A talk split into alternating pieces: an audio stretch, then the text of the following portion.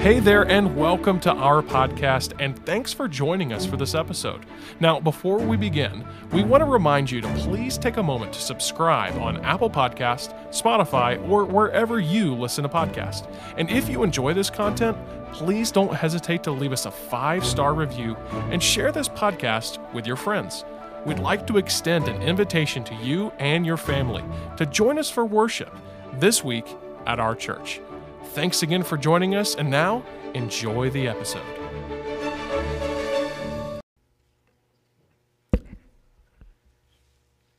Galatians chapter 6 is where we're going to be this morning. Give you just a moment to find your place. Galatians chapter 6.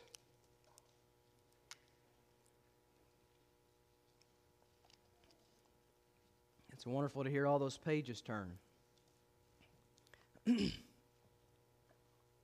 As you know, we've been in a series of, of real life and real faith and uh, dealing with the reality that we all come to crossroads in our life, uh, the challenges of circumstances, maybe uh, oppression from forces outside of us, and there, it's real life, and we all encounter that. And that crossroads is do I practice a real, genuine faith in that moment? And as we've seen, uh, and we could, gosh, we could stretch this series for a year, but that's just uh, not not practical. And we like to change gears every once in a while. And that's this is going to be this Sunday. We're sort of changing gears. Uh, next Sunday, this will be sort of the end cap uh, to a series that I would could go a lot longer with, but um, uh, we're going to be probably stepping into more of a Thanksgiving thought this upcoming month. But as we've seen in Scripture, uh, there's real people in Scripture. Amen? Real people. Flesh, blood, bone, just like you and me. They're not super saints, uh, but they're sinners saved by grace.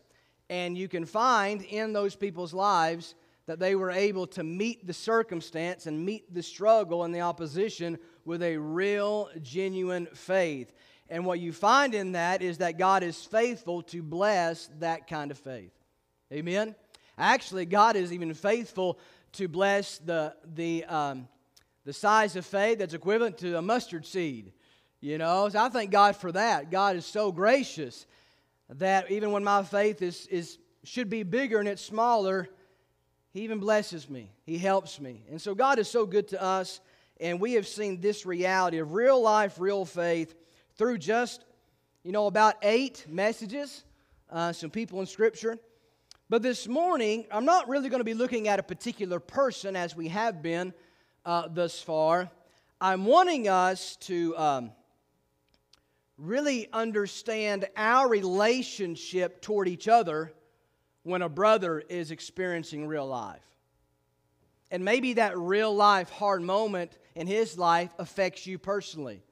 You know, how do we respond toward each other when we are maybe we have fallen in our faith, so to speak? We have tripped up in our faith. And maybe them tripping up actually impacts you directly. How do you respond to that? And so, uh, Paul in the book of Galatians really deals with that, that broad application of, of this chapter about people do make mistakes, people do falter but there is a proper response, a God honoring, a gospel centered, one that, that actually is, helps the kingdom of God. That, there is that kind of response. But that response must come from you. And how do we respond to one another when we falter? Maybe we don't respond with the faith we should. How do we respond to that brother or sister? So we want to learn that this morning in this in this chapter, okay? So, Galatians chapter 6, we're going to read 10 verses, and then we are going to pray and, we, and beg for God's help today. All right? Um, Galatians chapter 6 and verse 1. Brethren, so, brethren, all you are believers, let's listen up. Brethren, if a man be overtaken in a fault, ye which are spiritual, restore such a one in the spirit of meekness considering thyself, lest thou also be tempted. Bear ye one another's burdens, and so fulfill the law of Christ. For if a man think himself to be something, when he is nothing, he deceiveth himself. But let every man prove his own work, and then shall he have rejoicing in himself alone and not in another. For every man shall bear his own burden. Let him that is taught in the word communicate unto him that teacheth in all good things. Be not deceived, God is not mocked. For whatever a man soweth, that shall he also reap. For he that soweth to the flesh shall of the flesh reap corruption. But he that soweth to the Spirit shall of the Spirit reap life everlasting. And let us not be weary in well doing. This is really sort of the driving verse of this whole thought this morning, is, is right here in verse 9. So don't miss it. And let us, the community of believers here, and let us not be weary in well doing, for in due season we shall reap if we faint not. And we'll stop in verse 10. As we have therefore opportunity, let us do good unto all men. And let's read the rest of this verse together, ready to begin. Especially unto them who are of the household of faith. You know who that is? That's you and me. All right, let's pray. Father, we thank you, Lord, for our time together. Uh, Father God, I'm not here to uh, gain any kind of recognition or popularity. Uh, I'm not here to be someone's uh, best preacher or be, you know, uh, anything like that. Father, I just want to be a servant today. And I just want to share with what you have placed on my heart and what you have taught me in your word. And I pray that you would help me with with just what little vocabulary I have. It's not extensive, but help me to articulate truth in a way that can be understood, uh, in a way that, that people can see the application, because uh, your word with that application is doing this world no good. Uh, we need to apply, we need to be those, um, those messengers of the truth.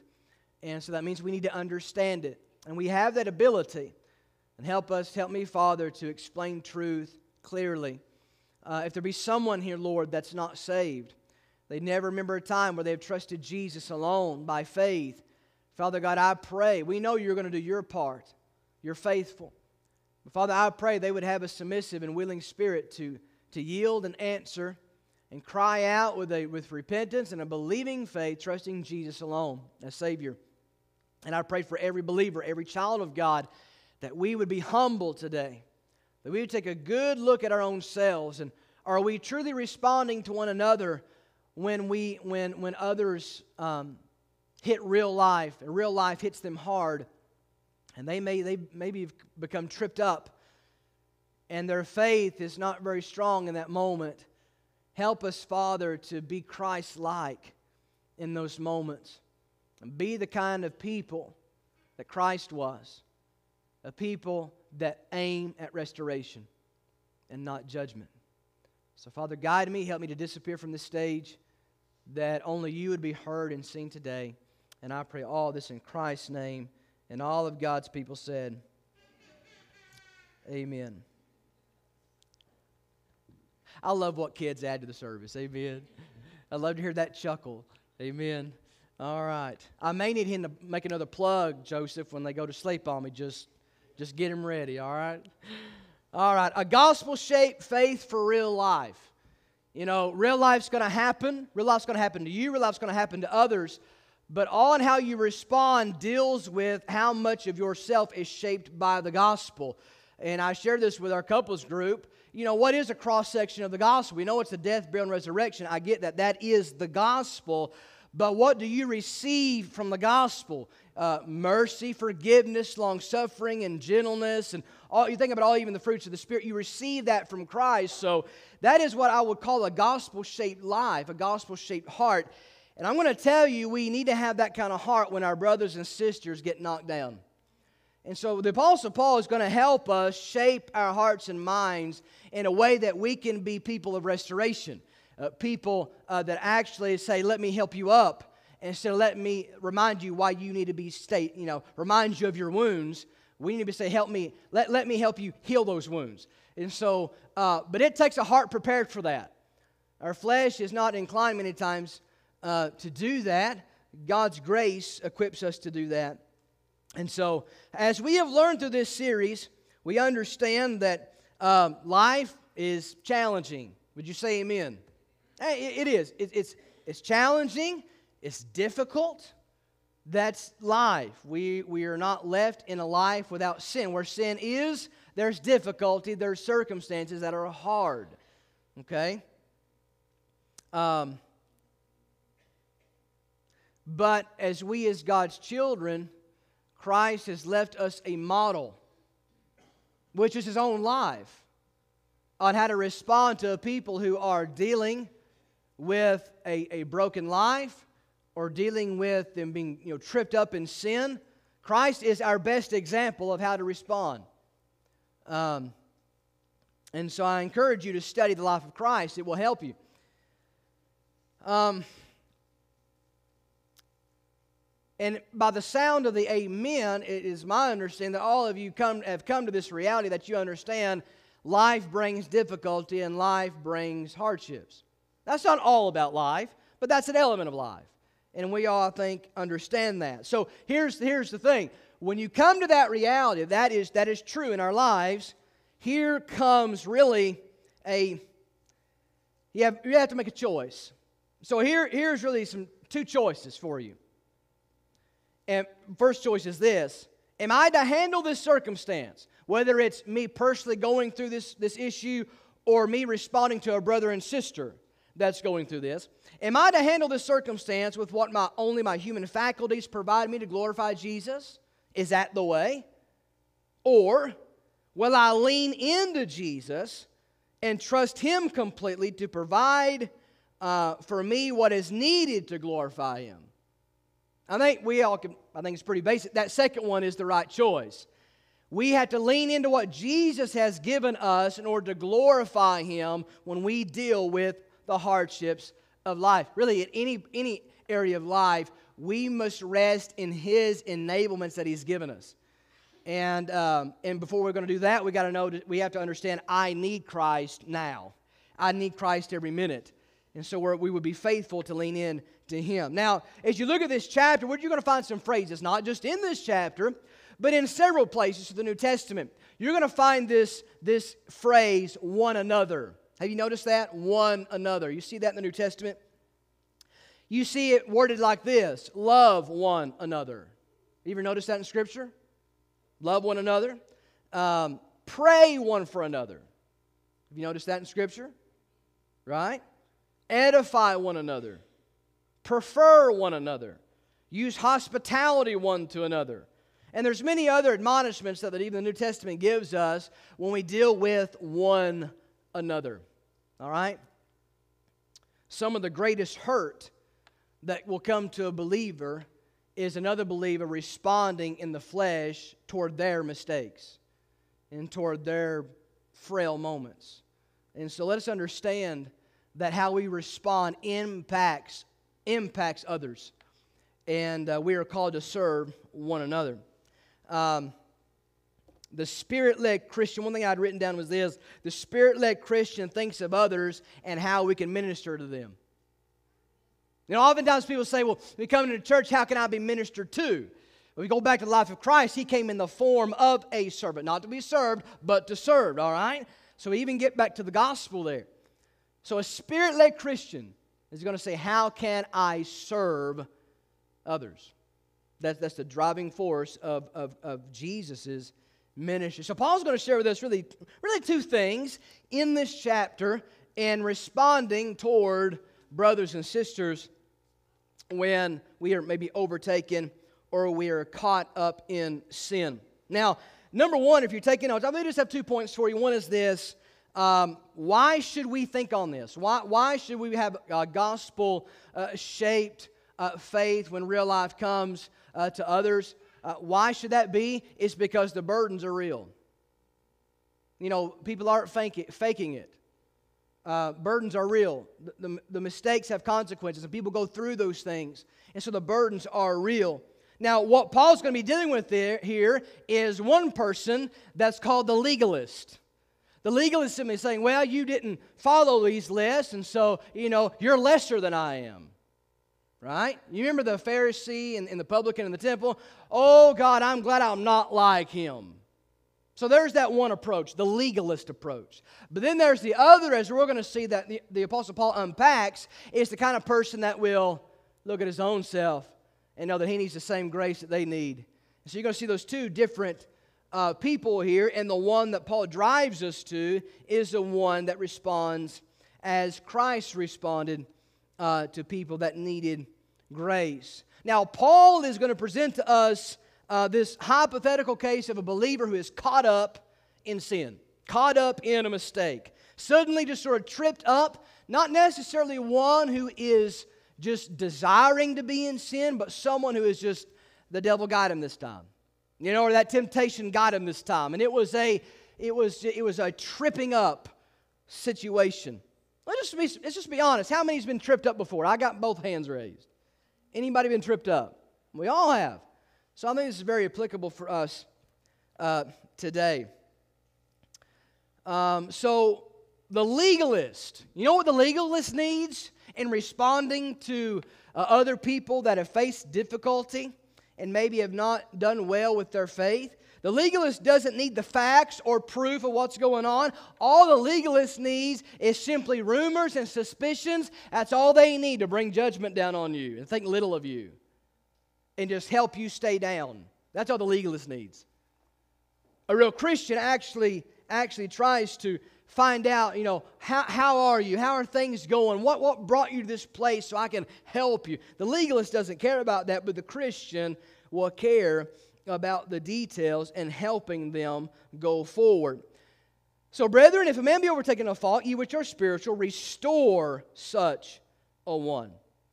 I want you to understand that real life is full of opportunities where Christians make mistakes and Christians fail. I, love, I hate this stigma to, to, to think that, well, Christians are just bulletproof, they never make mistakes.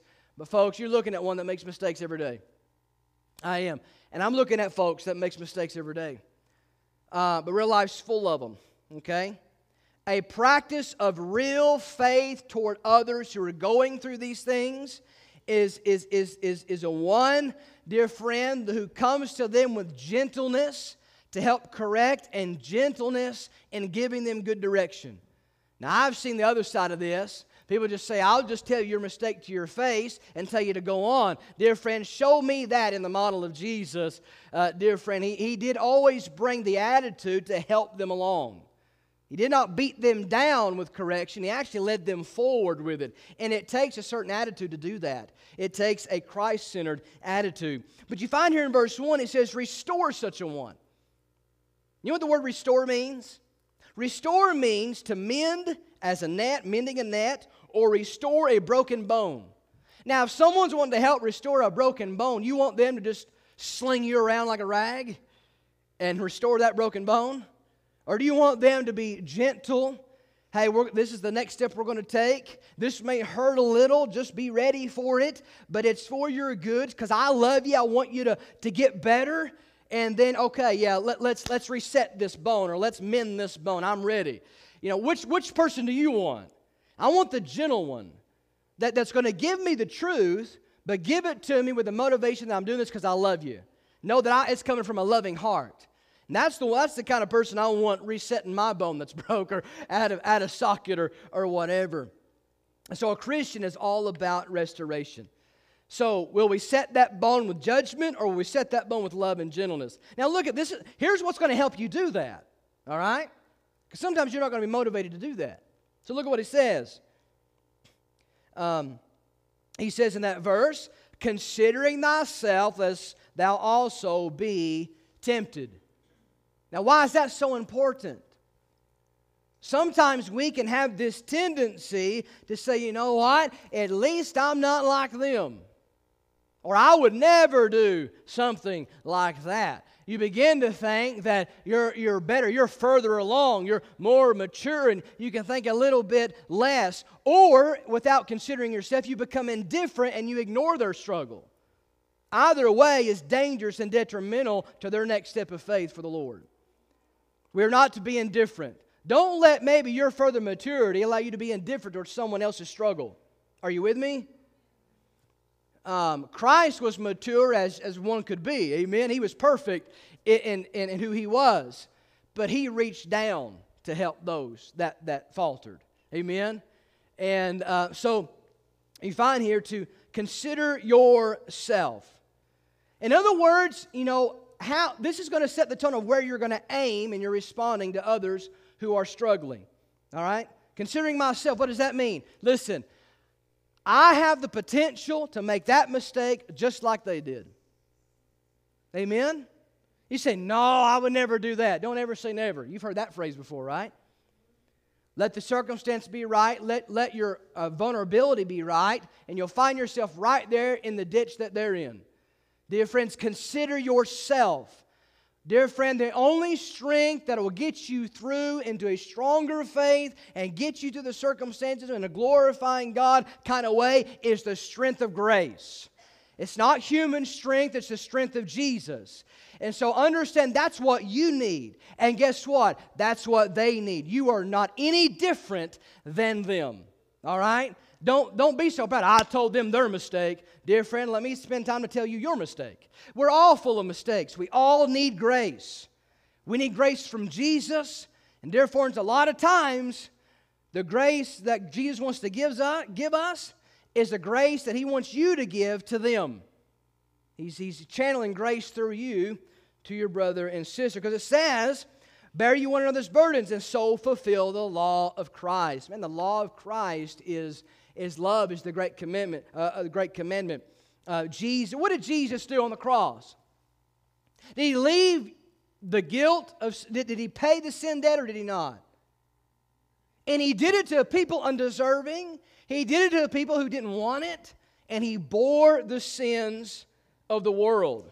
And let me say this when he says Jesus, when we talk about Jesus bearing the sin, you're going to find that he received it without retaliating in the flesh. He responded with following through with the gospel work his Father sent him. Dear friend, listen to me. The Father sent Christ to provide the gospel, it was a gospel work.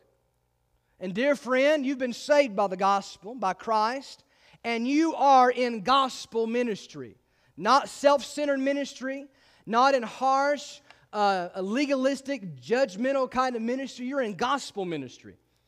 And so think about what the gospel is to you and what it's done for you, and that helps us uh, fulfill the law of Christ. He bore our sins.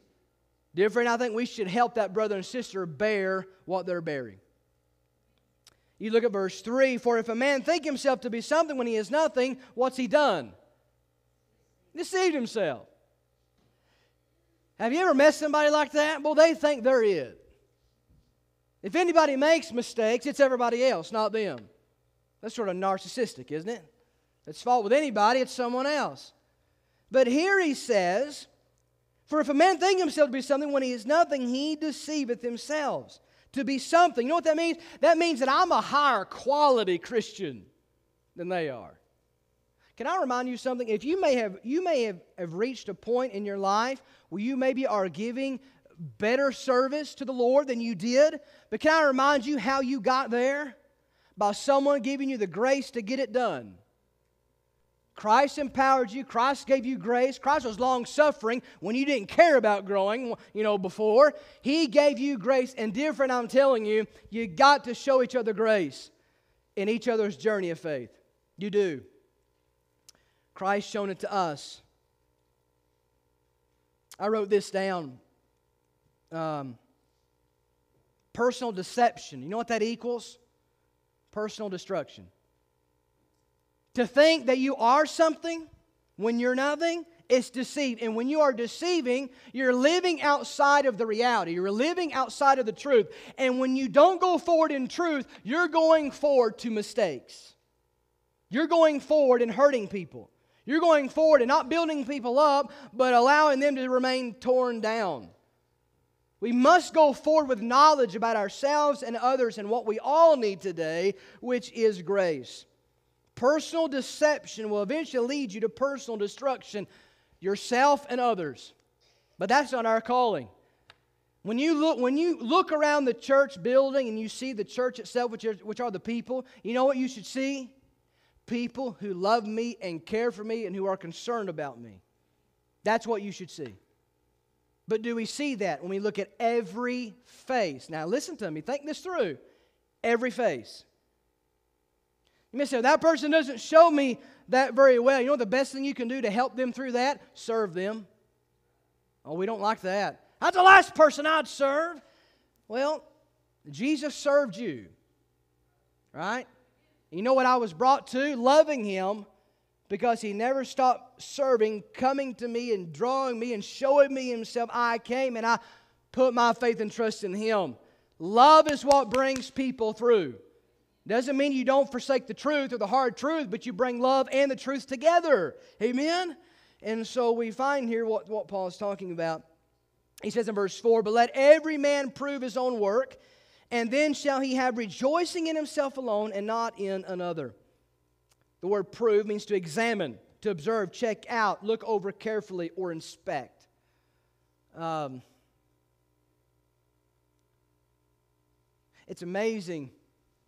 I think sometimes, I don't know if you've experienced this. You probably have. You've not been, lived very long. You don't have to live very long as a Christian to experience this someone maybe come and, and, and bring judgment toward your God's called ministry in your life?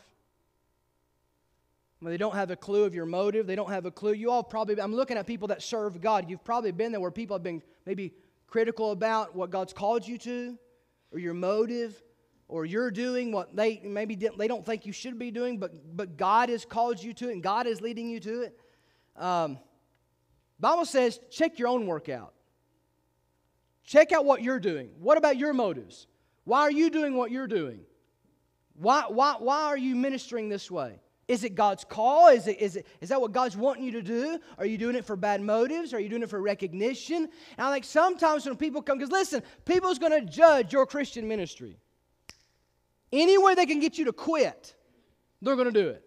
All right? There's people out there like that. And they're going to bring judgment. They're going to say you're not making a difference. They're going to say, why are you wasting your time? All these kind of things. And oftentimes, the reason they're doing that is because they're insecure about their own follow through in ministry. So, what makes them feel good is to question yours. But here's some release. Something that I've learned a long time ago is this. And please take this. This isn't wisdom from myself, it's wisdom I was told. Dear friend, the only person that you need to prove your ministry to is God not man. Amen? I'm speaking to all of you who've probably had that experience. Well, they're doing it for, for the money, or they're going that and they're just having a vacation, or they're just, you know, they're not. Hey, hey, whoa, hold a second. Did God, did God call them to do it? They say they did. Then trust God that pray for them. Help them in their ministry. Don't try to judge their ministry. Amen?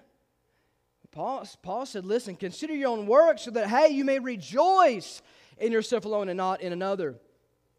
So examine your own ministry. So there's benefits to examining. We can see the weakness of our life, the strengths, the mistakes, the progress. In other words, when we when we can improve, when we look at ourselves, we know how to improve ourselves. And guess what that allows you to do then? I get to rejoice of the improvements I've made by God's help. Amen? And so it, it, it, it's a joy to self examine. It may hurt, the times that I've examined myself and I've seen my mistakes. It hurts to admit mistakes. But you know what I get to do then? I get to learn from them, I get to grow from them, and I get to do better for God after, after doing that. And so he says, Let every man prove his own work, and they'll have rejoicing in himself alone. And then you look at verse 5 For every man shall bear his own burden. You go down to verse 6 and 7. Here's our second point why do we need to have this kind of response to people? This, this graciousness and this love, this support, this serving, this restoration when real life happens? Because the harvest will come. The harvest is coming, okay? I'm not talking about winning souls in this aspect. I'm talking about what you're sowing, okay? The harvest is coming. Look at verse 6. Let him that is taught in the word communicate unto him that teacheth in all good things. You know, there is a, a, a, a, a aspect of this where it's talking about in, in supporting uh, uh, spiritual leadership in the church, right? So you can have the better blessing to support the ministry. That's one aspect here. But there's also a broader application here is, is this. Um, is, is, is that, look at verse 6 again. Let him that is taught in the word, communicating to him that teacheth in all good things. Look at verse 7 now. Be not deceived. God is not mocked. Now notice this. For whatsoever man soweth, you finish the rest. Okay. There's no fooling God to what we sow. What I sow in my personal life, as I'm, as I'm living life in my faith, and also what I'm sowing in other people's life as they're dealing with life and, and they're facing hard circumstances in their walk of faith. Whatever you sow, that's what's coming out of the ground. Or it won't come out of the ground at all. You know, you sow a rock in the dirt, nothing's going to grow from that. It's going to be a rock in the dirt, ain't it? So, whatever you sow, that's what you are going to reap. Can I tell you something? Um, this sowing is either, if you look at verse 8, let's include that. For he that soweth to his flesh shall of the flesh reap corruption, but he that soweth to the Spirit shall of the Spirit reap life everlasting. Um, so here's two rewards a corruptible reward or an eternal reward. Okay? Um, with every seed, listen to me, with every seed that you sow, you're sowing a promise with it. Because this, this, this is the promise book, and the promise that it's given us whatever you sow, you're going to reap. So when you sow that seed, guess what? There's a promise being sown with it. So if I'm sowing something that's corruptible, there's a promise coming with it. Corruption's coming from that. If I'm sowing something spiritual and eternal and, and glorifying to God and edifying to my brethren, guess what's going to come out of the dirt? Something that glorifies God, edifies the brethren, and helps me in my growth. Amen? A promise always goes with the seed that you sow. And I guarantee you this that promise is sure. You, that's what you'll see come out of the ground. But it's amazing to me, and I have to look at my own life. Why is it, if this is so clear cut, that, that what you sow is what you reap? Why do we miss this? Why do we sometimes are, are, we're sharp with a brother or sister that's, that's made a falter or hurt you or whatever in the response to your tripping up or failure or whatever? Why, why do we miss this and sowing in each other's lives? It's simply because God's word is not consulted before we respond. We're supposed to respond according to truth, right? The truth shall set you free. And I think even a broader application of that is that it does set me free from hurting my brother and sister. It removes me from making that mistake when I go forward with knowledge and understanding of how to respond. God's word is not consulted. Sowing is not done with the future in mind. Let me ask you a question. If you've ever invested in a stock that you see as the trend, it's climbing, and you buy some shares, why are you doing that? It's because either yourself, if you're knowledgeable about the stock market, or you have some financial advisors, they're saying, hey, this is projected, looking toward the future, it's projected to grow another 20, 30%. Get in now. Now, what's happening there? You're investing based on the future. And guess what's coming in the future for us spiritually? A harvest of what we've sown.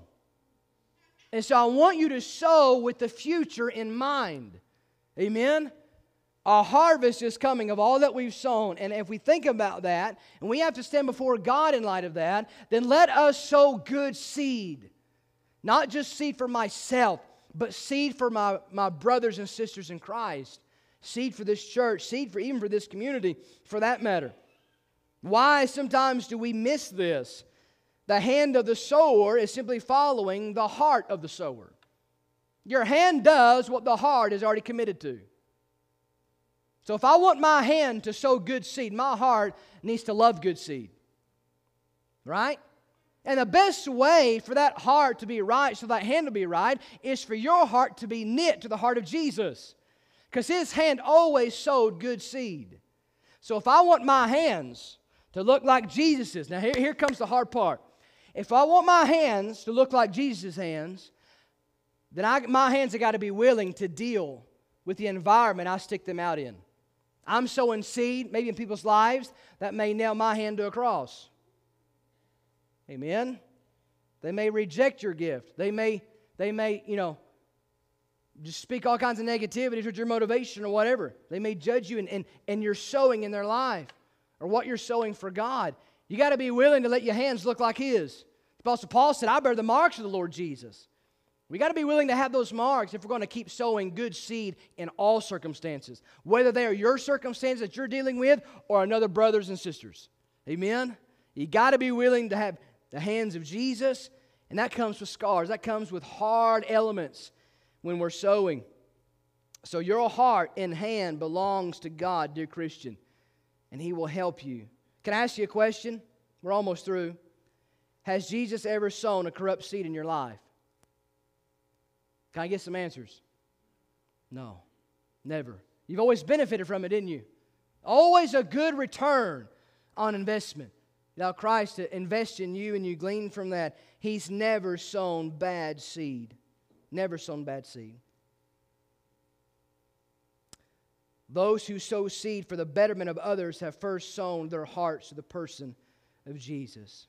Now, let me give you this word of caution, and we'll, we'll look at these last two verses and be done. You can't change the harvest once the sowing's done. Let me say that again. You cannot change the harvest once the sowing season is done the harvest is coming. Let that be, let that be a word of caution for us all that we need to sow good seed. In verse 9, let us not be weary in well doing, for in due season we shall reap if we faint not. Can I tell you something? We're all vulnerable to getting weary. I'm telling you, ministry is not for the weak of heart. That's why we need Jesus. But, dear friend, we can all get weary. But if we want a good harvest, let us not be weary in well doing. You know, one way to make a Christian man or a Christian woman weary? Do you, do you know how to, to, um, how, to how, how to accomplish that? It's simply to take the work, take the man out of the work. You know how you take the man out of the work? Take the heart out of the man.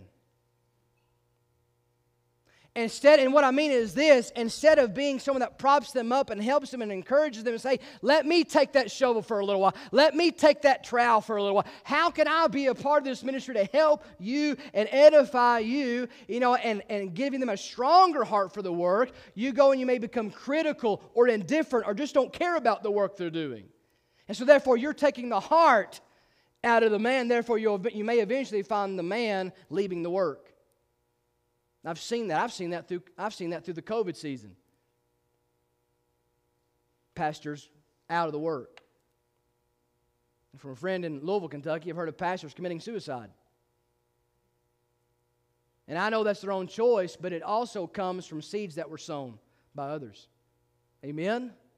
Please know the seed you sow is, is, is huge when you're sowing it in other people's lives. And we all are connected to, uh, this morning. We're all sowers in the same, same, uh, same field. Let us be ones that keep, helps each other keep the heart of service so that we will keep serving. Lastly, we look at verse 10, and I'm done. Appreciate your patience. It says, As we have therefore opportunity, let us do good unto how many men? All men, especially unto them who are the household of faith. Opportunity. Can I tell you what to do with opportunity? Pray for it, look for it, and seize it. Let me say that again. Pray for it, because when you pray for it, God's going to give it. So look for it, and when it does come, seize it and sow well. All right? Can you imagine if everybody took, every believer took their wealth God given them and sown those seeds for God's glory and, and, and sown good seed? Can you, can you imagine? There would be no deficit in the ministry deficit of any kind. Wouldn't that be a glorious state for the church? But we find that's not always the case. We need to improve our sowing, improve our heart of sowing, so that we sow well. So we are not to just do good to those who think you do. Who, do you ever have a tendency to say, well, I'll do good because I think they deserve it? We're not called to sow good seed or respond well with the gospel faith toward others when they make mistakes. We're not, we're not doing that because, well, we think they deserve it. Or they'll actually take my advice this time. Or they'll actually appreciate my investment this time. That is not the condition. Christ did the greatest work and all rejected him. You know, many rejected him, right? And so, dear friend, our sowing good seed in each other's life, our approaching each other with gospel shaped faith and helping them along, it's not because they deserve it. Look in the mirror, you don't deserve good seed. But we are doing it because they are the brethren. There are people outside of us. That's why we sow what we sow. We're called to serve. We don't, we don't deserve Jesus. They don't deserve Jesus. They don't deserve good seed. You don't deserve good seed. But our calling is a calling from God. Period. Not based on other people's deserving. I'll give you a verse and we'll wrap this up. Matthew 5 16. Let your light so shine before men that they may see your good works and glorify your Father which is in heaven.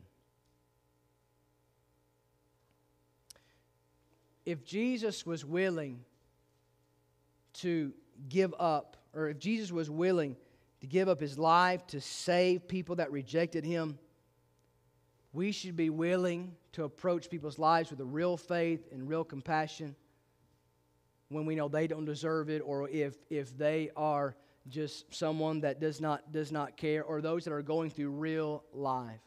Christ came, provided the gospel for people who needed the gospel.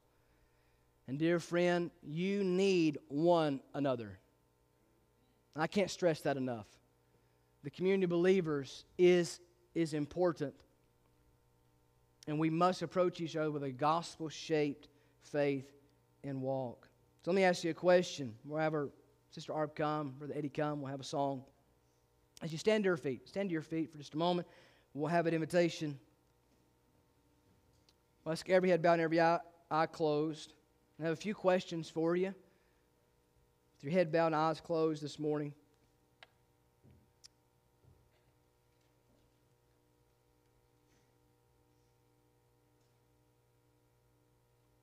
Who do you know who's maybe struggling in their faith today? They've hit a wall called life. Or do you know of anybody? Is it because you, you, you don't inquire or try to stay in touch or be intentional? Who are you helping to grow their faith? Whose faith are you investing in as they're battling life?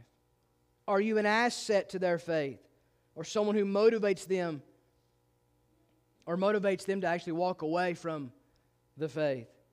Are you an encourager to the brethren to press forward? Or someone whose discouragement, who rips the heart, their, their heart of motivation to work for God? What is our investment to one another when we all face hard life? I'm thankful for this church this morning uh, of the love and investment and, and, and um, personal inquiry of each other's lives. But, dear friend, we can lose that in a very short amount of time. The devil would love to cripple us and be, to become bad sowers, indifferent toward the real life moments in real people's lives. Father, we thank you, Lord, for